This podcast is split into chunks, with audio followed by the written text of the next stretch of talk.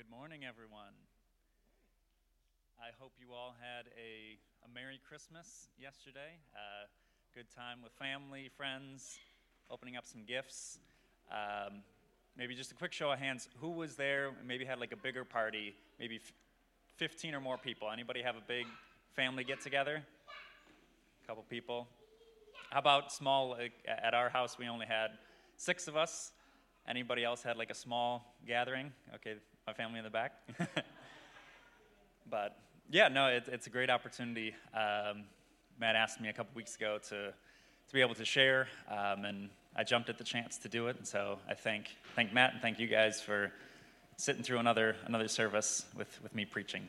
Um, and so, as always, um, I know just my inability, my, my weaknesses, and so I just need to ask, ask the Lord um, to guide me, to guide all of us today.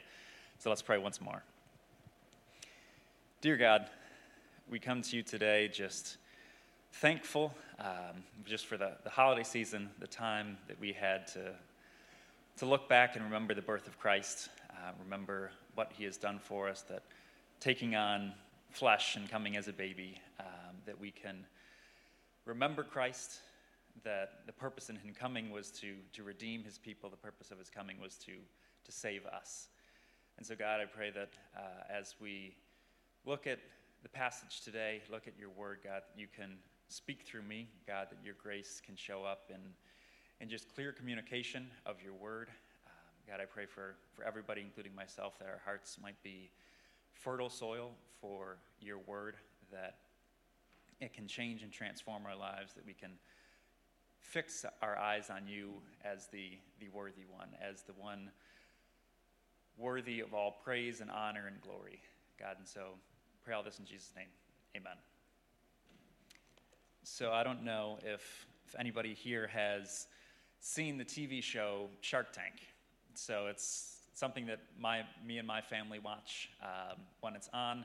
And maybe for some of you who don't know about the show, it's five very, very, very wealthy people, millionaires, billionaires, who have money and they're willing to invest in companies. And so somebody comes with a product or a business and says, I am a whatever that they might have. I'm a, I'm a, I have a pizza shop or um, I have this product that I, that I want to sell.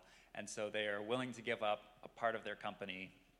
Let's say I'm willing to give you 25% of my company for $500,000, right? And so they offer this and say, this is why you should invest in my company because our company is, in their mind, worth $2 million. And so they're asking, okay, investors, I need your money in order to. Um, in order to, to help my company so that we both can make money, right? And so, this whole idea of the show is somebody comes in with, with their product or their, business and says, This is what my company is worth. And now there's one, one shark that's called Kevin, and he's always like, It's not worth what you're saying it is, right? It's, it, it's not making money, it's not worth this cost that you say it is.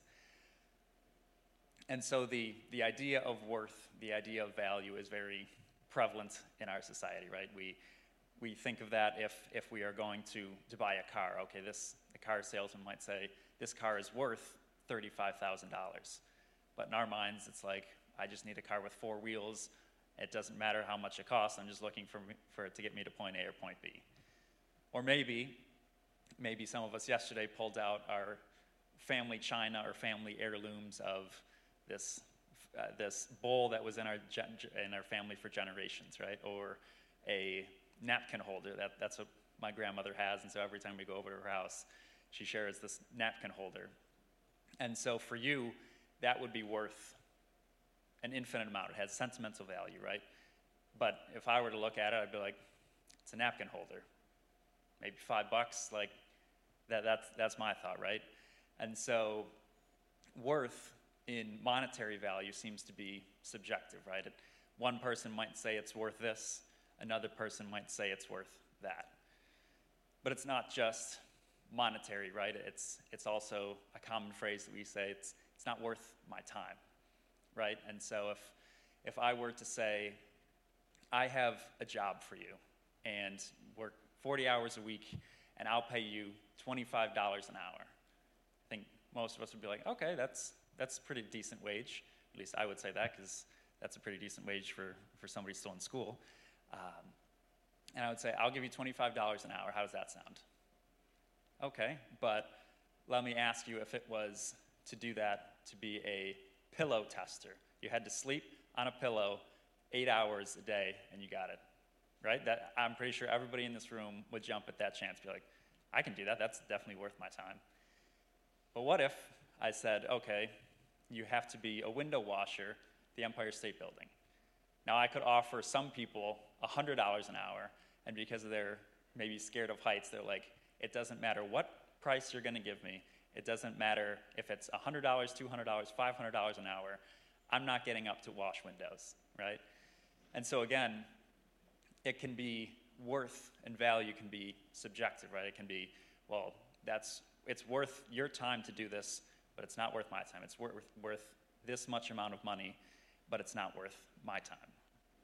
And so, this was kind of the idea of, of worth that, that when Matt talked to me about, about this, this was the idea that I couldn't really escape.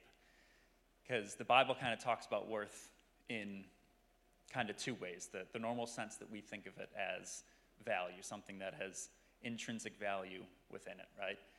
But also, when the Bible talks about this word worth, it's, it's translated axios. That's, that's the, the Greek word, which is rendered value, but it's also rendered deserve. And so, in, in certain contexts, it says the worker deserves his wages, right? And so, it's, it's an objective fact that this is what's going to happen. If you work this job, you will get paid. And so, in, in both of these, I think is helpful for our study today um, as we look at what worth is and the object of our worth, which is Christ. That, that Jesus is worthy, he is of great value, but Jesus is also deserving of our praise and honor. And so, as, as I was thinking about this, um, I was reading, and one of the passages that really God kind of put on, on my heart was Revelation 5, right? And that's, that's not usually a, um, a passage that when you're asked to speak on, you usually don't talk about Revelation. And so I'm saying right now, if you have any questions about Revelation, the book, how to interpret it, the beast, um, all that kind of stuff, direct those questions to Matt. He's, he's got it. He's willing and ready to, to answer all those questions for you. But um, if we can open up our Bibles to Revelation chapter 5, going to be reading verses 1 through 10.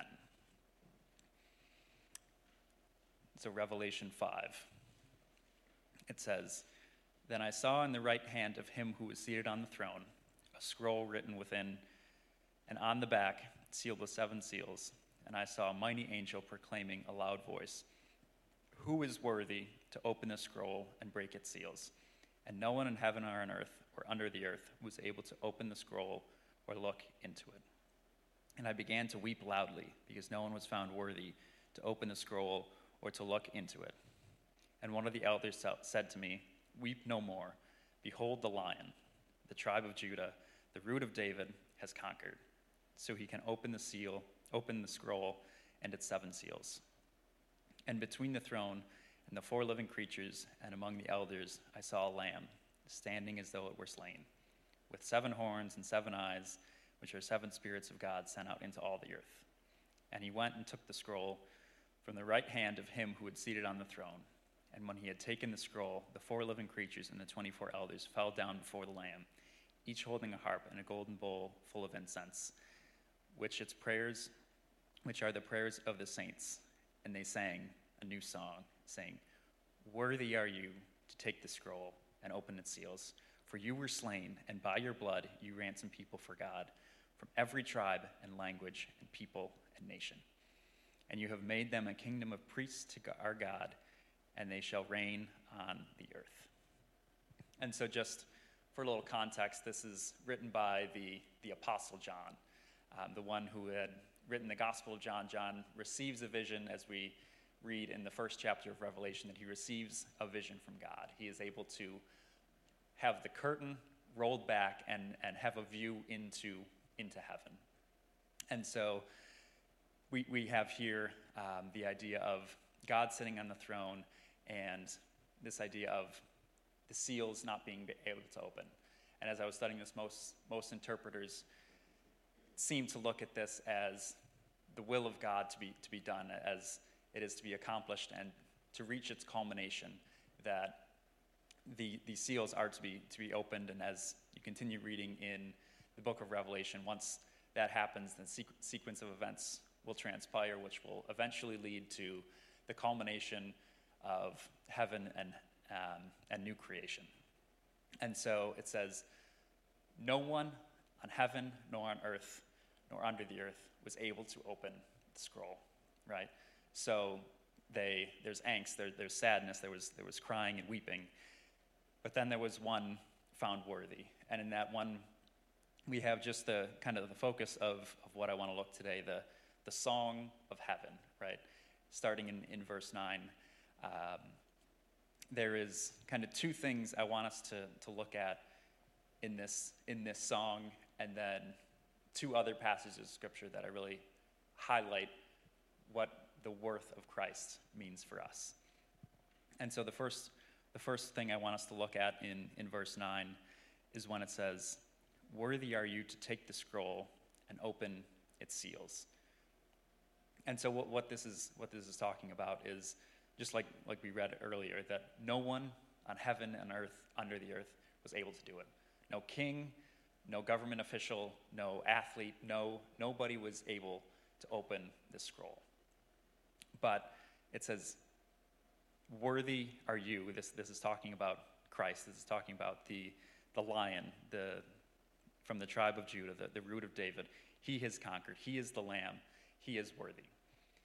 But he is first worthy because he has intrinsic value, right? That's not a value that he has because of what he has done that, that will come. But first and foremost, God is worthy because of who he is in and of himself, in his own very nature, right? And so I think sometimes this, this idea can be overlooked of, okay, yeah, we, we mainly praise God for what he has done, which he, he has done great and awesome things that we will look at. But first and foremost, we praise God because of who he is. And so, in his nature, he is self existent. God is the only being who exists in himself. It, it, even when we begin the Bible and says in Genesis, in the beginning, God created. It's, it's assumed God is already there. God is the agent in which he, he creates. He exists in and of himself. That because of this, he is worthy to be praised. He says also when he's, he's speaking to Moses, through, uh, to, to have Moses tell Pharaoh, he says, Go tell Pharaoh, I am. I am sent you. When you begin to think of, of that, like Jesus, one of his, the names that he gives himself is I am, that he exists, that he ever will exist, he ever has existed, he ever will exist. This is the God that we worship. But secondly, it also talks throughout Scripture, one of the attributes, one of the parts of his nature is his self sufficiency, right? And so God exists in himself. One of um, a commentator, Dr. Bruce Ware, once says self sufficiency is God possesses in himself intrinsically and eternally every quality in infinite measure.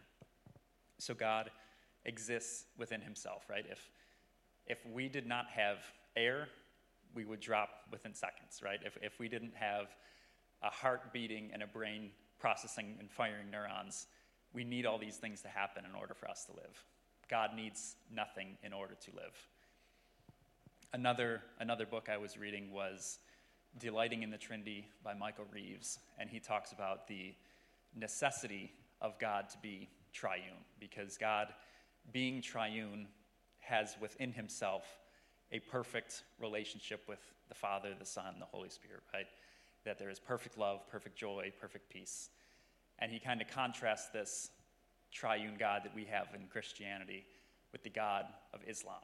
He says that the God of Islam is singular. He is, they consider him just the Father. But Dr. Reeves says that in order for then the God of Islam to express and to share love, he would have to first create something in order to have that love be displayed. Whereas the God we worship, the triune God, has the perfect fellowship within the Father, Son, and Holy Spirit. And so there's many more um, attributes, there's many more parts of God's nature that are worthy of him to be praised, right? You can talk about his infiniteness, right? It's the best word that they could describe is infinite, that it means non-finite, right? That's it's just like God is too big, he's just he's just not finite. So that was the best word that, that they could come up with. He's eternal, he's almighty. There's lists of attributes that describe who God is. And so it's it's first important in our understanding of the worthiness of God to understand that God, in and of himself, is worthy. And as I was preparing for this message and, and thinking about this, Revelation, uh, as we see here in, in verses 12, it's talking about worthy is the Lamb who was slain to receive power and wealth, wisdom, might, honor, glory, blessing. The following verse To him who sits on the throne, to the Lamb of God, be blessing, honor, glory, might, forever and ever. And so as I was thinking about this, I was thinking, fat, fasting forward, forward 10 billion, 586 million, 200 years into the future. And what will we be doing? We will be singing praise because God is worthy. That it's not if I, if I told everybody here to be like, all right, sing praises of my worth, sing, sing how, how good I am, sing of how great I am. That might last a whole 30 seconds before you guys are like, okay, that I'm sick of this. Like, who is this guy, right? But we will literally be singing in 10 billion years and 20 billion years throughout all of eternity the worth of God because of who he is in himself. That, that God is worthy, God is deserving of this praise. But then also, like I said, it's not just who he is, but out of his nature, out of his, his love and his grace, comes forth the extrinsic values, right?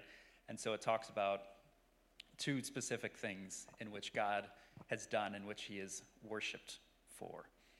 Verse 9 it says, For you were slain, and by your blood you ransomed people for God from every tribe and language and people and nation. And so the idea of redemption is one of the most glorious truths that we have about God. That, that God, like, like we talked about for Christmas, God put on skin to come to this place because there was a problem. There was a predicament that nobody could fix. There was no king who had the power or rule to prevent our sin, which would lead to death. There was no government official. There was no nobody able, nobody willing uh, to be able to defeat our greatest enemy, our greatest adversary, Satan and sin. But Jesus comes, and in order to redeem his people, it would cost him coming to this earth, and as, as Philippians 2 talks about, that God himself, he, he humbles himself to the point of a servant, taking on the form of man in order that he might redeem his people. That God is doing the impossible, that for each and every sin that, that I have, that it is a impossible payment for me to pay. But multiply that by the entire world, that this is a God sized payment, that God is the only one who can be able to solve this predicament, that can save his people. And so, for a God sized payment, for a God sized price, there's a God sized payment. And, and Jesus comes to redeem his people. It's not just a chosen few, it's not just, you know what, I, I really like these people. But as he says, it's, it's for the world. That the goal of human history is that somebody from every tribe, tongue, nation will worship the worth of Jesus for what he has done, that he has saved them from their sins. But also, it's not just the ransom and the redemption of what Jesus has done for us. In verse 10, it says, And you have made them a kingdom and priests to our God. and they shall reign on the earth. Right? And so, as maybe there have been many great kingdoms throughout, throughout this world, right? There have been those in the Bible that we can see the Romans, that one of the greatest empires in the face of the earth. There have been the Babylonians, there have been the Persians, there have been the Greeks, right? We can think of many, many empires who have lasted centuries. And God doesn't just come as, as like a, ru- a ruling empire that when the Romans would conquer over a village, conquer over a people, their army was shown to be stronger and mightier. So they would take over these villages, and that's how the, the spread of the Roman Empire came so quickly. They were stronger, better, faster, smarter. They had everything at their advantage, and so they could take over these, these tribes very easily and force these people to be their slaves, to, to, to work for them so that they could continue ruling and reigning as the, as the Romans. But what is, is amazing about this is that though we were enemies of God, though we were his adversaries, he doesn't just capture us and say, okay, you're going you're going to work for me as, as slaves. He says, you are going to be my priests in the world. You're going to join my team, and I'm going to transform your heart. Because as we see throughout the Old Testament, the, the priests were not on the outside, they were on the inside. They were a key, key part in the people of Israel. They, they had one hand on the heartbeat of God to understand who is this God, this, this holy and great and awesome Almighty God. This is who He is. But also, priests had their hand on the heartbeat of the people, that they were the, the intermediaries, they were the mediators between God and man. And so, in the same way, we are that this heavenly song is, is a worship to God, because He is the one who transforms enemies, transforms people like myself and like us, who were enemies, who opposed God, who were adversaries of Him.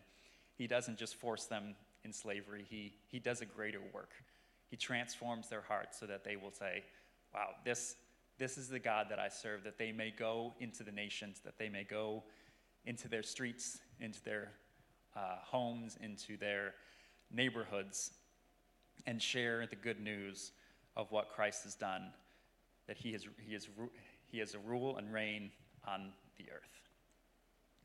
And so, as I was, as, as I was reading over this, I was thinking, okay, this is, this is great. This is worthy. This is what it means to, to be worthy of God, right? But before we leave today, I didn't want it just to be a intellectual assent of just like, oh wow, that's a good reminder, Mike, of God's intrinsic worth and his extrinsic worth of what he's done for us and, and have us leave, right? Um, I wanted, uh, uh, uh, I didn't want this also just to be a future, okay, that's what's going to happen in the future when I die. I'm going to get a great voice and we're going to be able to sing in the heavens forever. I don't think that's what's meant, and I don't think that's what Jesus is meant, m- means um, throughout the gospel. I think he wants us to see that right here, right now, that Jesus is worthy, that what, what this kind of idea looks like is we've all been familiar, I hope, with a Rubik's Cube, right? We, we've all seen how those things work. They have many different sides and they're just impossible to solve. I don't know if anybody solves one here, but I have usually thrown it or given up long before I have solved one of those. But in the sense of the Rubik's Cube, that is kind of how I picture God's worth. If God's worth is the Rubik's Cube, there are many different facets that we see throughout Scripture in how our responses are to be in light of the worth of Christ, right? So maybe on one side, the, the blue side is worship, right? Worship is ascribing worth to something, the, the worth of Christ. So maybe that's the, the blue side of, of the Rubik's Cube. But then also, on the other side, you have the yellow side, right? That might be the thanks the thanksgiving of, of who we are and what God has done for us, that we are to be thankful and a thankful people to show the worth of Christ. Maybe another side is praise or adoration. The, the red side, you might say, is, is the praise and adoration that we are to, to have to show the worth of God. Maybe another side, the, the green side, might be the, the glory, that, that God is due glory because he is worth it. And so, in this idea is the worth of God and, and many different unique facets. A lot of them, like a Rubik's Cube, can have a, a lot of overlap and a lot of uh, similar ideas, but our lives are to display the, the worthiness and the deservingness of Christ. And so there were a couple passages that, as were brought to my mind, I thought would be helpful to, to, to bring about what, what it means to, to live a life that is worthy of Christ. So one of those is Luke chapter 9. I don't, I don't think this is the one on the screen. Um, but Luke, Luke chapter 9, it says, Jesus um, and, a, and a disciple is, are talking. He says, And they were going along the road. Someone said to him, to Jesus, I will follow you wherever you go. And Jesus said to him, Foxes have holes, and birds of the air have nests, but the Son of Man has nowhere to lay his head. And so, in just this, this first part, we, we see a disciple seeing many great things, right? This is Luke chapter 9. There's been many other miracles, many other things that have happened. And so the disciples like, why would I not want to follow this guy? This, this, guy's, this guy's great. And Jesus responds, Foxes have holes, birds of the air have a place to go, but the Son of Man, myself, I have no, no home, right? Like, even the foxes have a place to stay, even the birds have trees to live in, but I am, as we see throughout the, the Gospels, Jesus is going place to place. He never set up his home. He, he wasn't just like, I'm going to stay in Jerusalem, and this is where my home is going to be. Anybody who wants to come and see me can come. Jesus transcends the security and the comforts of this life in order to show the worth of who he is. Right? And so it's it's it's sometimes difficult to do things that are uncomfortable, right? Nobody wants to, to do things that, that are uncomfortable to them. But I think in this passage, Jesus is calling us to transcend our security, to transcend our comfort in order to demonstrate to the world that He is worthy, right? Because that, that is why He has redeemed us, that is why He has transformed us, to show the world something, something different, to show the world that, wow, this person really values Christ, and Christ has transformed every aspect of their life so that they demonstrate to the praise and honor and glory of Christ. And so maybe Jesus might be calling us to do some uncomfortable things. A couple, maybe now two months or so ago, one, one friend of mine asked, it's like, I was helping out with a basketball ministry, but he was, at, he was looking for somebody to help, and he's like, you can go and 10, 15 minute gospel presentation, build some relationships with these guys. And I'm like, are you sure you want me? Like, my basketball skills are like close to the bottom. Like, I'm not, not that great. Um, slightly above my soccer skills, but that's not saying much because my soccer skills are even worse. So um, I'm like, you sure you want me? Um, he's like, yeah, I, I would love for you to help out. And as I began thinking about it, I'm like, man, like, I, I, like watching basketball, I like playing, but the only people I can really beat are like fifth graders, so I, all these guys are going to be adults. So I'm like, okay, so it's going to be uncomfortable to go there. It's going to be around a certain group of people that I'm not, I don't usually hang around with. And so I'm like, what, what should I do? And through some prayer and, and talking, it was like, okay, like God is allowing me this opportunity to step into something that would be uncomfortable so that I can demonstrate to the, to the world, to the basketball players, that Christ is worthy. And so maybe for us today, that, that could be helping out Thursday nights here with, with Awana. Maybe it's just like, man, I'm, I'm frightened of kids. I don't know what the heck they're going to do to me. Like, I, I, they're going to be running around, they're going to be crazy. I can't deal with that right now. But maybe God is allowing that opportunity for us to demonstrate to the little hearts and minds of kids that Jesus is worthy, that he's worthy of me stepping outside of my comfort zone because there is something of greater value.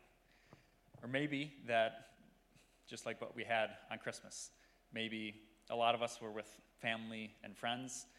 Maybe for New Year's, maybe this upcoming year, God is calling us to maybe step out of our comfort zone, to invite the neighbor down the street, to invite a coworker to our house, to say, you know what, it might be a little awkward. Like maybe don't know them that well. Maybe they're the, the weird coworker that every co um, job has, but to invite them and say, you know what, there's something greater than this. I want to demonstrate that Christ is worthy. I want to demonstrate that he deserves praise and honor and glory. And so I'm going to invite this person to my house. I don't know what that might be for each and everybody in this, in this church today, but I think God is calling us to go deeper. He's calling us to step out and say, you know what? Jesus is worthy over my security, over my comfort. Expand that to our time and to our money, right? Is, is Jesus worthy of our time? If, if an outsider were to come and just to observe our life for a week, anywhere you went, he went, anything you did, he did. What would he come away with? Would he say, you know what? This person is worthy. This person demonstrates that Jesus is worthy. Or would they say, you know what? Like, maybe they say they're a Christian, maybe they do a lot of Christian things, but you know what? Their, their life looks exactly like the world. And so maybe the same thing could be said for, for your money that if, if somebody were to, to look and, to see your financial records for the, last, for the last year, would they come away with the conclusion that this person has been mastered by Jesus, that, that Jesus is their greatest affection, their greatest desire, their greatest treasure in their life because the way that they spend their money? Or would they say, you know what? I don't maybe see a difference between this person and this unbeliever. And so I think what Jesus is getting at in this passage here is that he wants to be supreme, he wants to be number one. And I think sometimes I've, I've heard it said in, in churches before like, okay, you need to have God number one, and then family number two, uh, friends number three, job number four, all, and kind of this, this ranking. But in, in, in reading scripture, it, it seems to be that there's is only one thing on the throne of your heart that will rule every other thing. That whatever sits on the throne of your heart is going to dictate how all the rest of them fall. And so if it is having family first, then family dictates, dictates how you maybe see God, or, and then how maybe you see friends, and how you maybe you see your job. But if God comes first, God dictates every aspect of how you do family, how you do friends, how you have your job. Because then, as we continue in this, this passage that Jesus talks about, he says, To another, he said, Follow me. But he said, Lord, let me first go bury, let me first go and bury my father. And Jesus said to him, Leave the dead to bury their own dead. But as for you, go and proclaim the kingdom of God. Yet another said, I will follow you, Lord but let me first say farewell to those at my home. Jesus said to him, No one who puts his hand to the plow and looks back is fit for the kingdom of God. So again, Jesus is, is saying a shocking statement here. He's, he's saying, Let the dead bury their own dead, right? Like, that's a very shocking statement for Jesus to say. Um, and obviously, as we, we read the context and we, we understand just the, the whole idea of Scripture, he's not saying, you know what, just don't care about anything, this is it. He's saying the primary relationship that you should fix your eyes onto is Christ. And so, even above the closest relationship that we would have, that of family, Jesus is worthy of, of taking the time for that.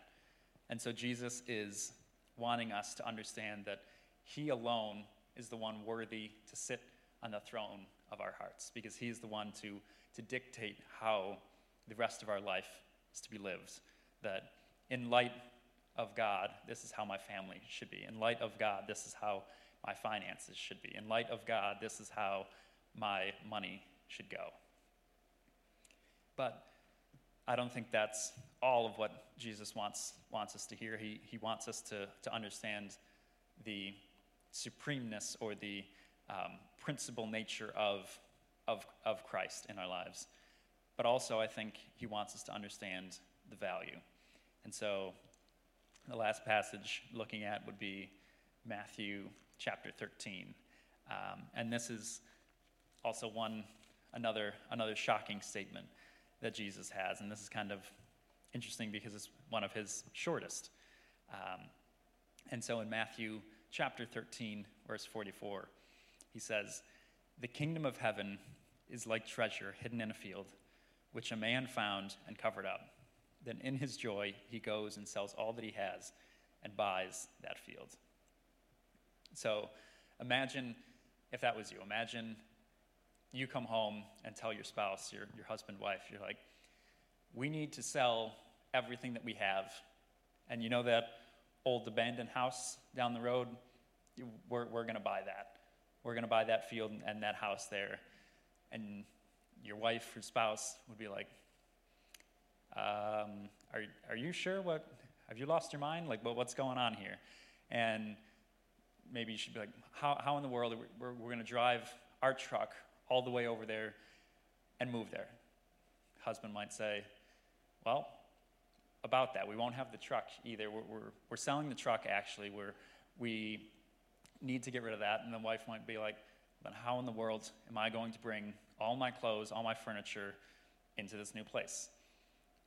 About that, honey, um, you won't really have that. I'll let you choose right now which, which piece of clothing you want to you wanna wear, but anything else, it's going to be sold. Everything that we have furniture, clothes, house, car it's all going to be sold. And that might seem very strange, right? That, I hope that would seem strange to, to most people, is that going and just selling all that you have. But what we have here is what I think one of the important things, because oftentimes we think of just the sacrifice, just, okay, is Jesus really worth all of this? And it says, then in his joy, he goes and sells all that he has. So it's not some, some burdensome, oh man, Jesus is just making me give up everything. He just wants me to have a sucky life, and it's just going to be terrible, right? The, the, the worth of Jesus is that when we value him it is the greatest treasure that we could have, that nothing else on this earth is as good as that. Jesus wants us to know that He is worthy, that He is deserving of giving up all things. He is worthy of it all. And so, to conclude, there was one kind of story I was, I was reading. I was finishing up a class a little bit ago on church history. And we got to read over many kind of key leaders and, and people who impacted Christianity. And one of the earliest ones, one of the first known people, was Polycarp. So he was a disciple of John, the same John who wrote the Gospel of John, the same John who saw the vision in Revelation. He was a disciple of John. And so we, we see throughout Paul's life, throughout Peter, throughout many of the apostles, that their lives ended because of martyrdom, that, that, that they gave their life because Christ was worthy. And so, as things began to change, as the apostles started to, to die out, the kind of new generation of believers came. And so, the Roman persecution at the time was rough. It, w- it was very difficult that they were actively persecuting Christians because, in their minds, for the Romans, they were a polytheistic people, right? They, they believed in, in the many gods, and so they thought if we didn't placate all of these gods, then they would be angry with us, and then we would eventually be overtaken, right? And so they, they wanted everybody in the nation, in the Roman Empire, to worship all these gods. So for the Christian to say, I'm going to only worship one God, it's Jesus, they absolutely hated that. They thought it was going to bring down their empire. And so there was a man named Polycarp. And so he was a Christian, a devout Christian, and finally the Romans came to him and said, We need you to deny Christ. We need you to reject Christ. And they said, if, if you do not reject Christ, we will either, they're not sure in, in church history whether they fed him to animals to, to have him devoured or if he was burned at the stake. But neither of these cases, not, not something that obviously you would want to go through. And so Polycarp says something fantastic. He says, 86 years I have been his servant, been Christ's servant, and he has done me no wrong. How can I blaspheme my king who saved me? And when I read that, I can't help but, but see just the value that Polycarp had for Christ, that he was willing to even give up his own life for Christ, that, that Christ was seen as worthy and Christ is deserving of his life and as well as our life. And so I'm not saying that martyrdom will come to probably any of us, but for us, is Jesus worthy of our entertainment? Do, do we spend more time watching TV than we do in time of reading scripture and prayer? Do we spend more time on our hobbies? Do we spend more time um, doing fun things, which, which aren't wrong? But is Jesus worthy? Is Jesus deserving in your own life? Because this is the, the one true fact that Jesus, it's not a, a subjective idea like how somebody might value a car or how somebody might value a company or how somebody values their time. It is an objective fact that Jesus is worthy, Jesus is deserving of all of our praise, honor, and glory. Because in heaven, when we're in the year 10,762, we will still be singing praises of his worthiness. And for all of eternity, we will be singing songs, praises of his worthiness. And so as we go out, as we conclude with one more song, and as we um, have a, a great and awesome Sunday, have, have that be on your thought. Is, is Jesus worthy? Do I demonstrate in my life that Jesus is worthy? Let us pray.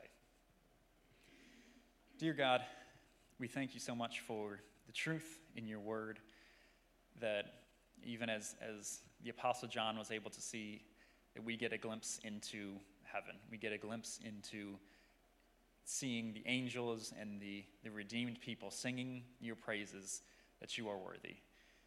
God, I pray that our lives may demonstrate that to the world that desperately needs to see the worthiness of Christ, that, that Christ, in, in and of himself, is self sufficient, he is self existent, he is eternal, he is almighty, he is powerful, but also that he has done great things for us, that He has redeemed us, that He has transformed us.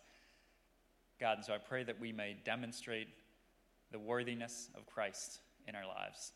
God, I pray that your Spirit may be able to, to work within us, that, that may bring about truth and bring about conformity to, to who you are. We pray all this in Jesus' name.